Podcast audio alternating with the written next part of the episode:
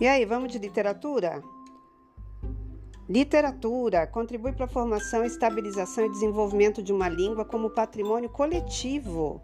O que seria da língua portuguesa sem Luís de Camões, por exemplo? A literatura mantém o exercício, o arejamento, o frescor da língua, que é o principal fator de criação de identidade, de noção de comunidade. A literatura proporciona o aprendizado de uma forma lúdica e segura, ao mesmo tempo em que permite o acesso das novas gerações aos valores acumulados. Expande a rede neural do leitor, enseja o surgimento, a disseminação de valores estéticos, aguça a sensibilidade. Nem sempre segue um caminho reto, verdade seja dita, mas permite que você entre em contato com uma frustração ficcional. Tem mais. Segue aí.